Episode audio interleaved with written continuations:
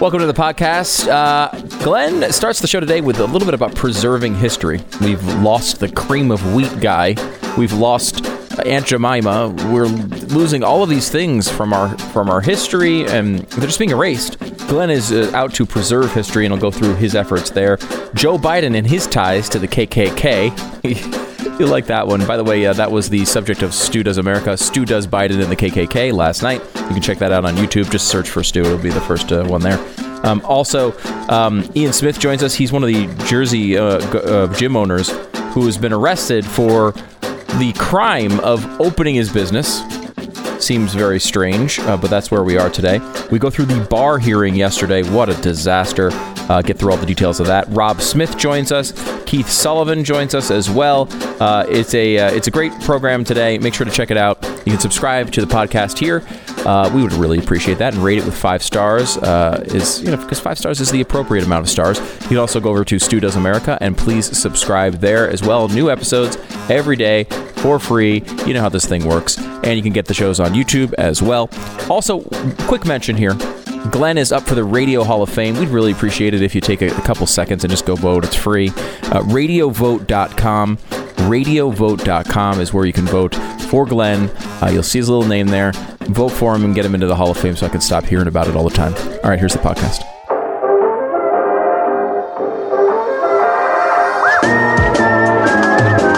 You're listening to the best of the Glenn Beck program. This is the gym that went up against the New Jersey governor and was defying the shutdown order. When we first talked to him, it was when he first got into this squabble, and the police at first said they're not going to do anything. Then they started doing things.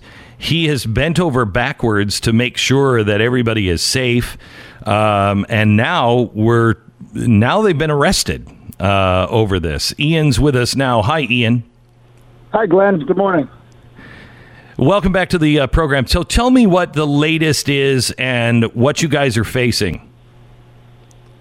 Okay, so last time we spoke, I think we were about midway through the week that we had first opened in May.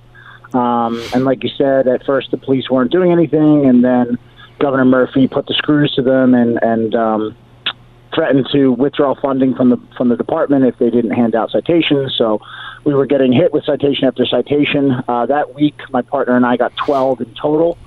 And then the health department was then weaponized against us. And eventually, by the end of the week, Governor Murphy got Judge Robert Lugie, who is sort of his right-hand man and signs off on anything that he wants, to shut us down via a court order, and had our locks physically changed on us by the end of the week. We worked through the court system, and it took about a little over a month to get them opened, and then we resumed operations outside, and then eventually inside on July 4th.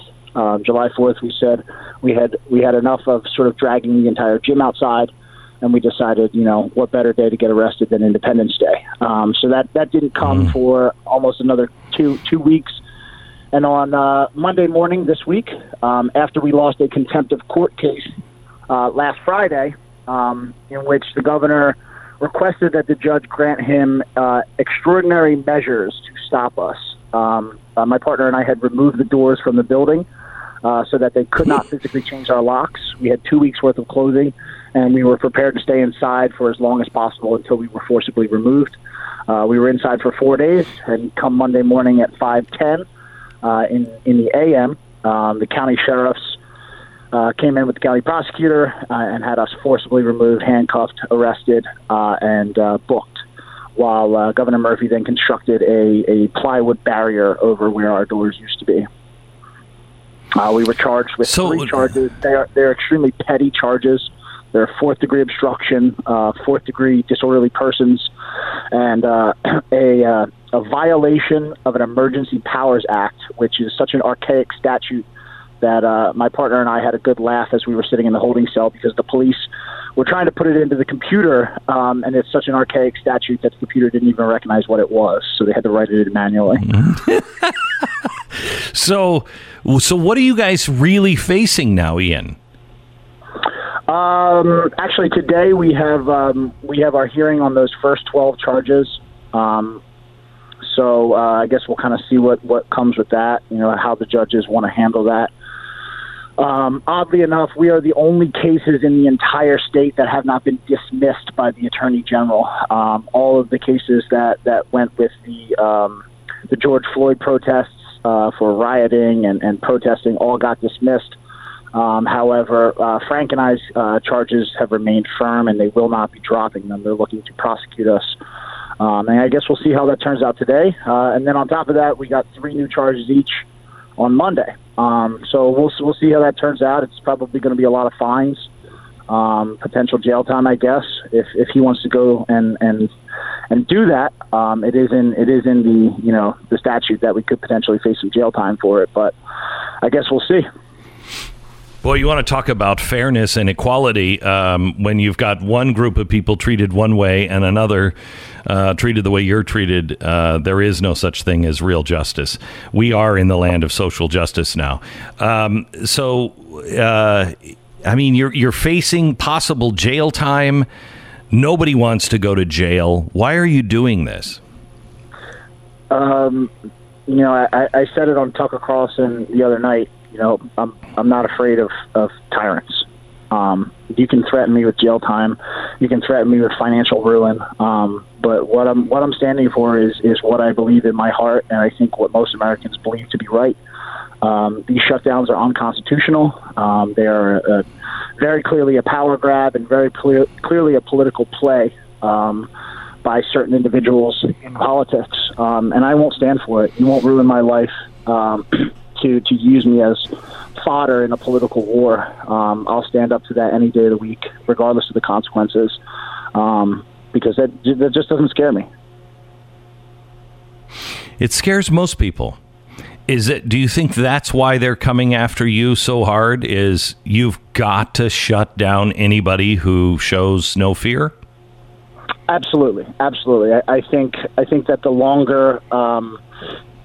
longer that people like myself and my partner, because we're not the only ones, although we may be few and far between, the longer that people like us stand up, the more it builds the confidence and removes the fear from other people. And I think that they are desperate to shut that down, because every day that I speak and every day that people discover my social media and see what's happening to me and the fact that we just keep going, it weakens their hold over the American psyche. They have this fear that grips most people, and I think that they rely heavily on that fear. And every day that I keep talking, they're losing that. So I think they are in a mad dash to shut us up. You had a lot of people from the community, in fact, not just your community, from all over America that came to support. Tell me about the people who are showing up and have shown up. We have met so many amazing people through all of this, people from all walks of life, people from all ends of the political spectrum, too, which I thought was interesting. You know, we've had veterans, cops, firefighters, people that serve the community and serve their country. You know, we've had people that kind of fall more on the left, you know, at least on the moderate side of the left, come out and show us support, because in their hearts they know what's happening is wrong, too. So the range of support has been absolutely incredible. You know, we get phone calls every day from people that just want to call and figure out how they can help or say a kind word or tell us that they are behind us. And it's been nothing short of phenomenal, and it's given us the strength to continue, because if we had stood up and there was nobody supporting us, it's likely we would have crumbled by now. But the fact that there are so many people that are invigorated by what we are doing gives us that strength to keep going, no matter what the consequences are. Do you ever have moments where you think, what am I doing? No, because this is what's right. And, you know, if this fight came to Frank and I. We didn't ask for this. This came on our doorstep, and we decided that we were going to step up to the plate. And when we did, you know, we made a promise to each other that we were going to see it through, and that this was going to be our fight.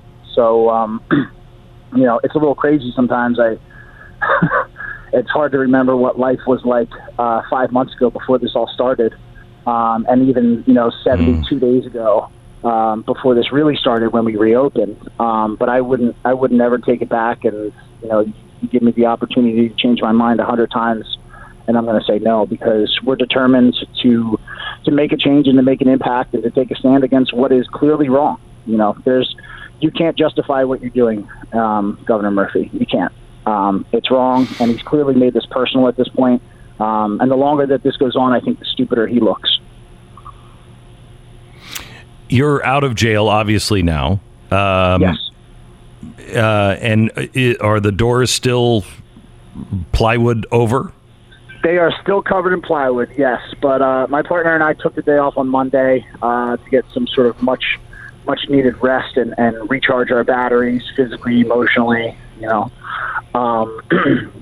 So yesterday we had a couple meetings, and we have some plans that aren't quite finalized yet. But I think on Saturday we're gonna surprise Murphy with yet another thorn in his side. I don't think he's going to be too happy with us once again, but oh well. And when is that? Most likely Saturday. We're just kind of ironing out the details legally and logistically. But on Saturday, I'll probably announce it. I'll be speaking at a rally in Trenton on Thursday, and I'll probably announce it then, and I'll put an announcement on my social media about what's going to happen and when. But yeah, he's. We're not out of the fight yet. A little bit of plywood isn't going to stop us, If anybody's ever seen the kind of people that work out in the gym that I own, a little Bob the Builder setup of plywood is not going to stop us from opening our business. Good for you, Ian. Appreciate your spirit, and I appreciate the fact that you are doing all of this legally. You're not setting things on fire. You're not being like the left is. You are just exercising your God-given rights. Ian Smith, thank you so much. You're listening to the best of the Glenn Beck program.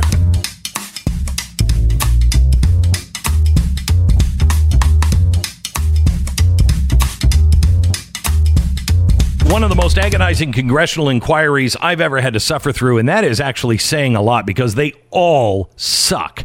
But for hours, one by one, Democrats were grilling Bill Barr, but they decided they didn't want to hear any of his answers. They just wanted to get it out on the record that they despise him as an attorney general, and they descended on him like a pack of wild, rabid dogs. Listen to this. Reclaiming my time.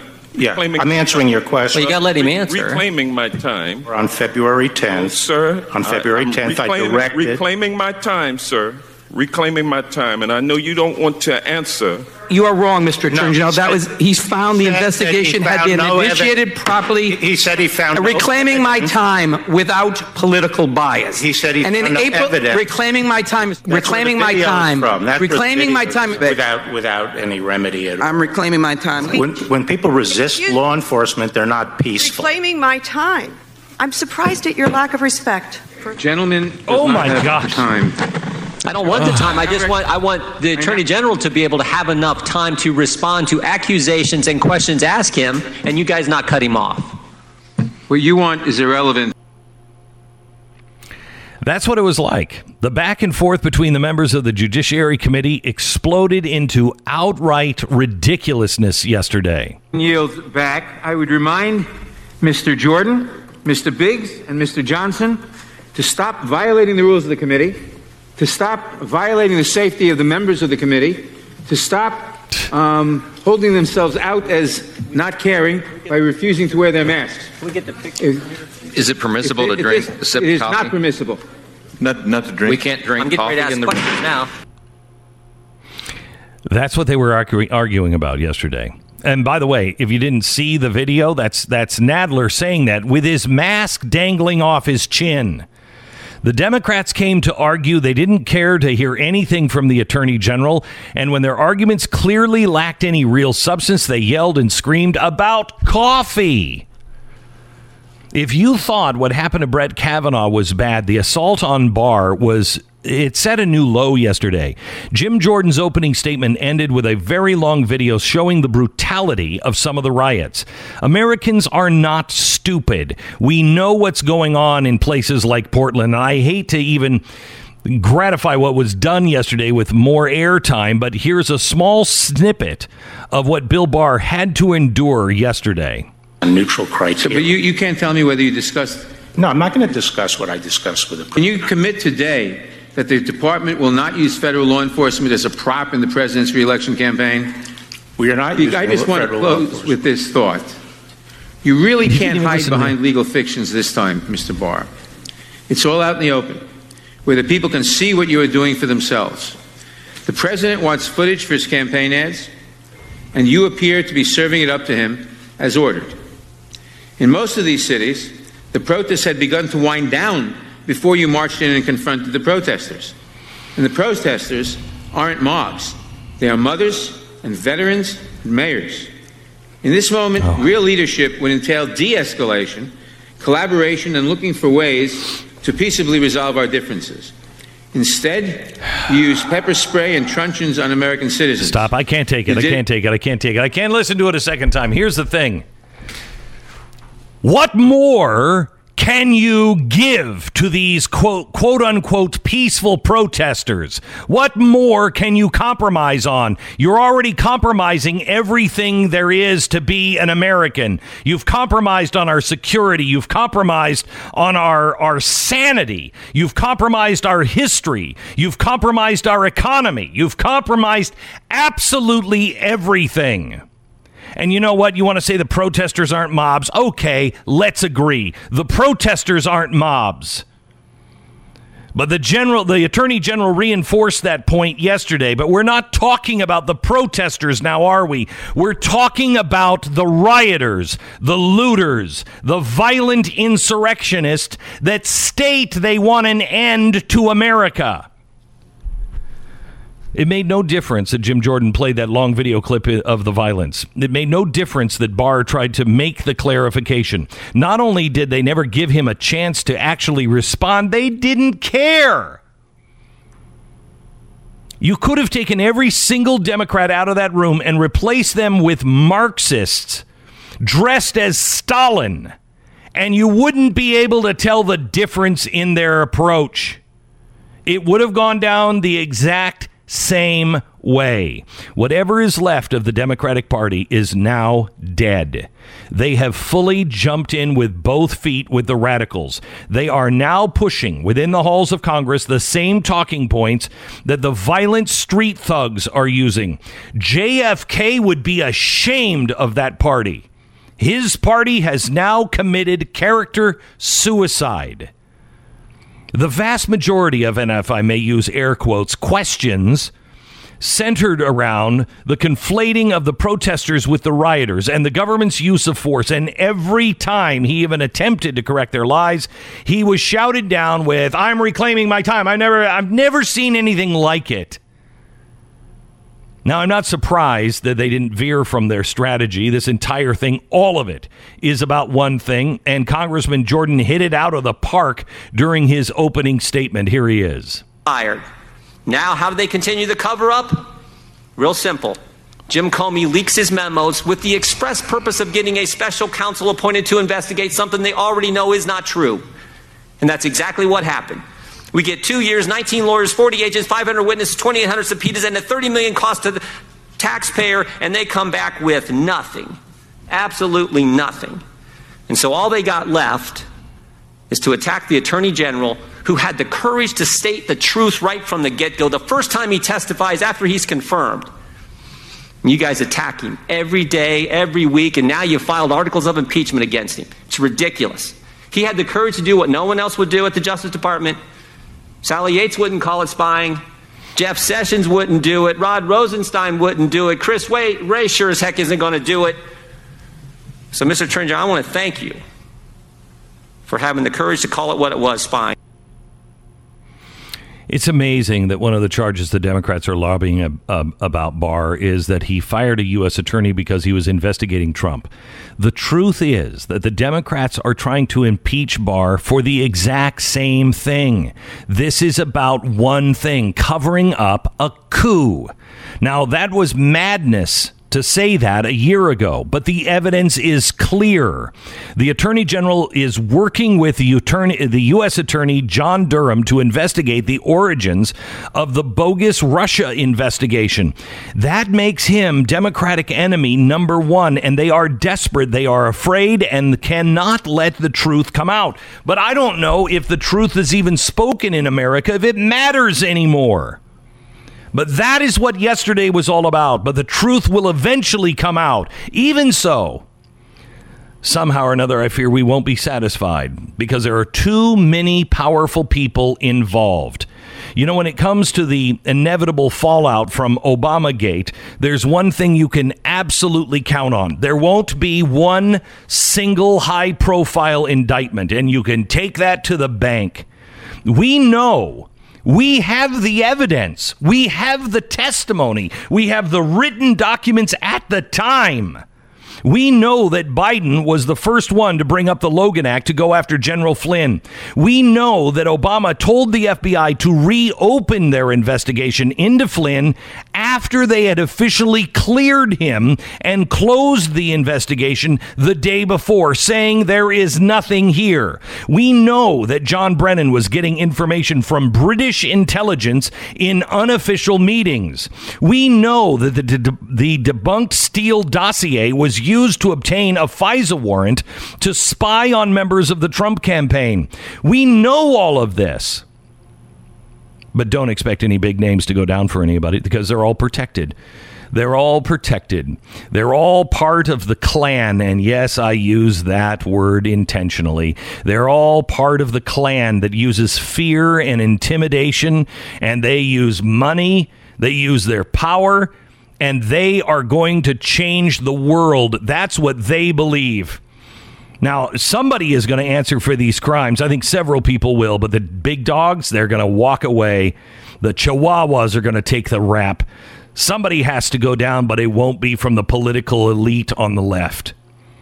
The Democrats tried to destroy Donald Trump because Donald Trump will not go along with their hostile takeover of this country and the hijacking of the world. You mark my words. If you think that you don't understand a country today, if you think you've lost your country today, you will not recognize the country a year from now. This country, you won't forget about what you used to think America was. You won't recognize this country a year from now. This is a multi-layer operation.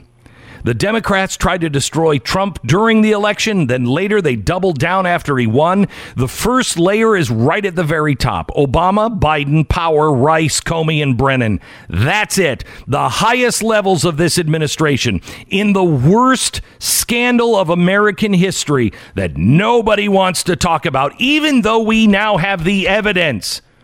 We have their own handwritten notes from that Oval Office meeting and then later revealed through congressional testimony and the FBI's documentation and their notes. But the second layer, the individual mid-level government employees, people like Bruce Orr over at the DOJ and Peter Strzok at the FBI, there's more names involved, but these were the foot soldiers in the silent coup. Now, I have to point this out because as more information is revealed, you're going to see individuals from the bottom layers of the operation. They're going to start getting into trouble. You're going to see the top layers insulated. They'll be protected. You're listening to the best of the Glenn Beck program.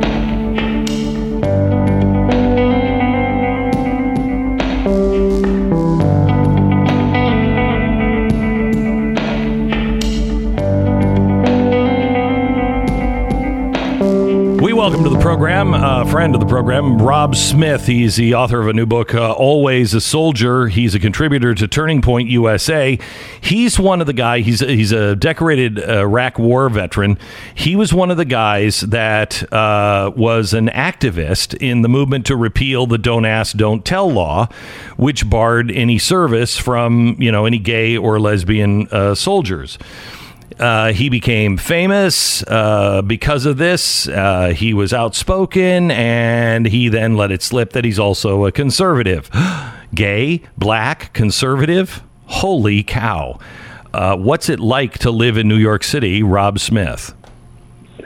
What is it like to live in New York City? Well, I'll tell you what. Coming out as gay was not a big deal. Coming out as conservative, and let alone as conservative, but an actual gay black supporter of President Donald Trump made me a complete pariah in New York City. There were people that were at my wedding that looked the other way when I walked down the street.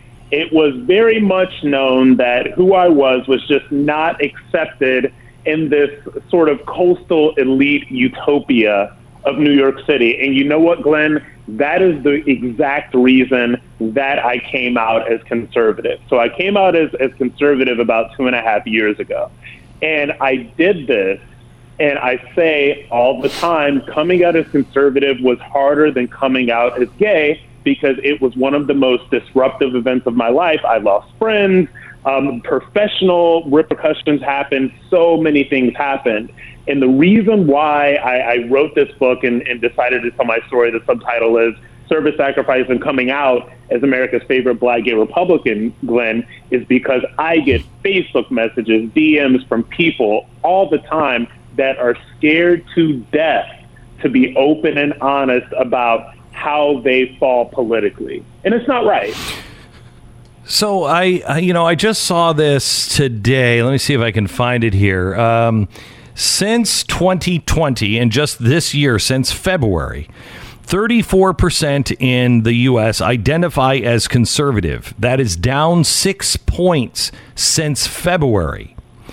Is that because we're really losing conservatives, or we are just afraid to say we're conservative? I to tell you the truth, Glenn, I believe that there are more conservatives. Since I came out 2.5 years ago, I'm seeing this movement of different types of people in the party. I'm seeing definitely more black people, more Latino people. I'm seeing the people that are not your quote-unquote traditional conservative, because we're standing up and saying the left doesn't control us, the left doesn't own us. And as a matter of fact, America is ours too, and we can love America and we can support America as well. I do not think the numbers are going down, but where the left is really succeeding is in making people absolutely afraid to be open and honest about their political beliefs. Think about the language.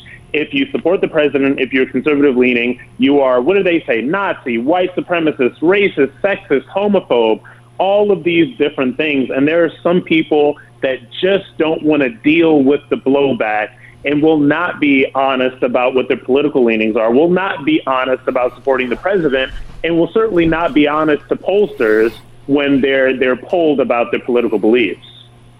So is that, I mean, because that's not the road you chose to take. You chose to take the road of I'm going to come out and I'm going to take the blows.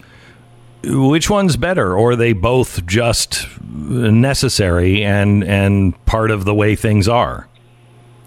Well, Glenn, I think that they're both equally valid, okay? Everybody has the decision to make the decision in terms of the direction they want this country to go via the voting booth.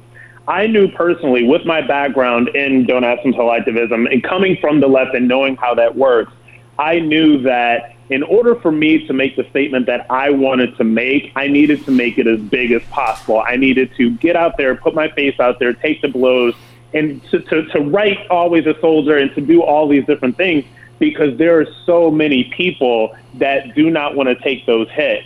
And I'm media savvy enough, and I know enough. I got a degree in journalism from Columbia and an undergrad degree in PR from Syracuse.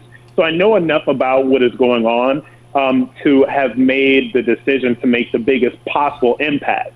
But I respect people that just want to run their businesses and just want to live their lives and maybe not so much want to be out there and open politically to the extent that I am. So I think that they're both equally valid choices.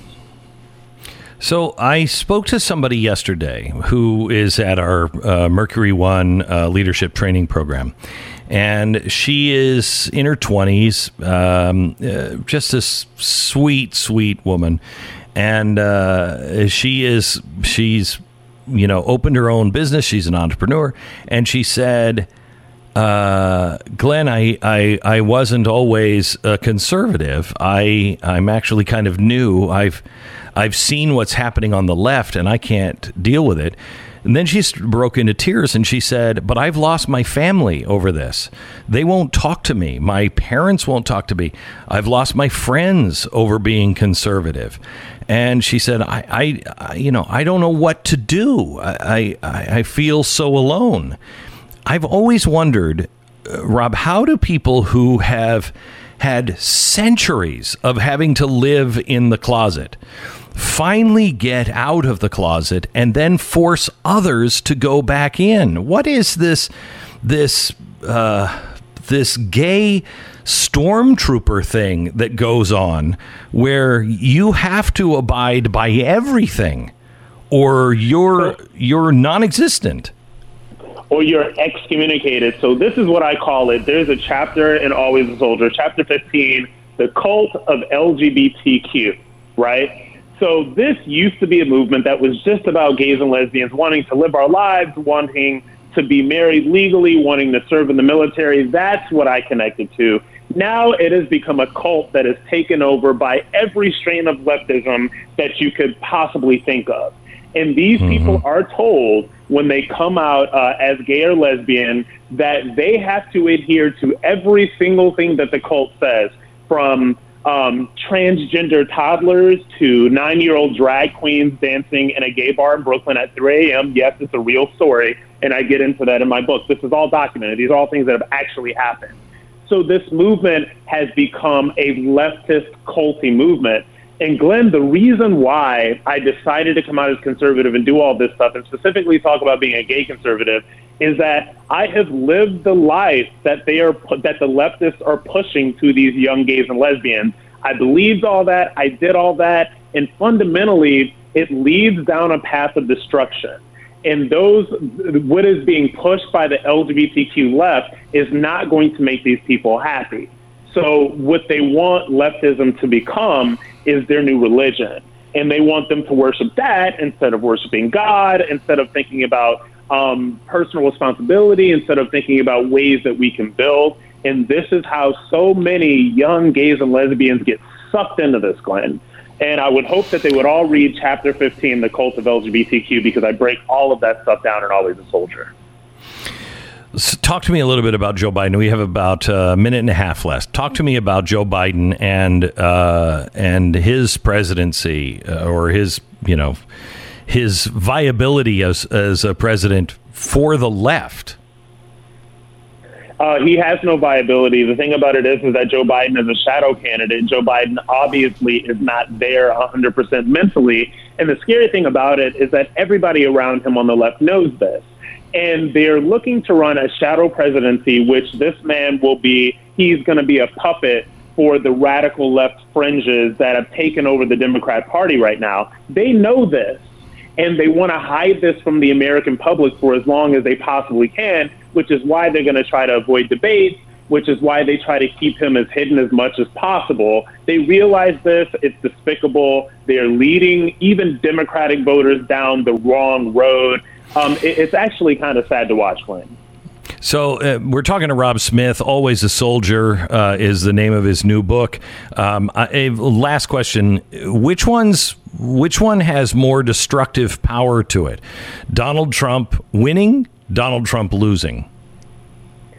Donald Trump losing will be more destructive because let me tell you something. What the left is doing right now is they are holding people's votes hostages. What they are saying is that if you put us back in power, all of this chaos, all of the riots, all of this destruction will end as long as we're not in power. And if Donald Trump doesn't get reelected again, that means that tactic works. And they will use this tactic over and over again in the future. That is why we have to reelect Donald Trump to smash that into the ground for good. Rob, I can't thank you enough for being on. Thank you for your courage, your being willing to be outspoken on so many issues and taking the arrows.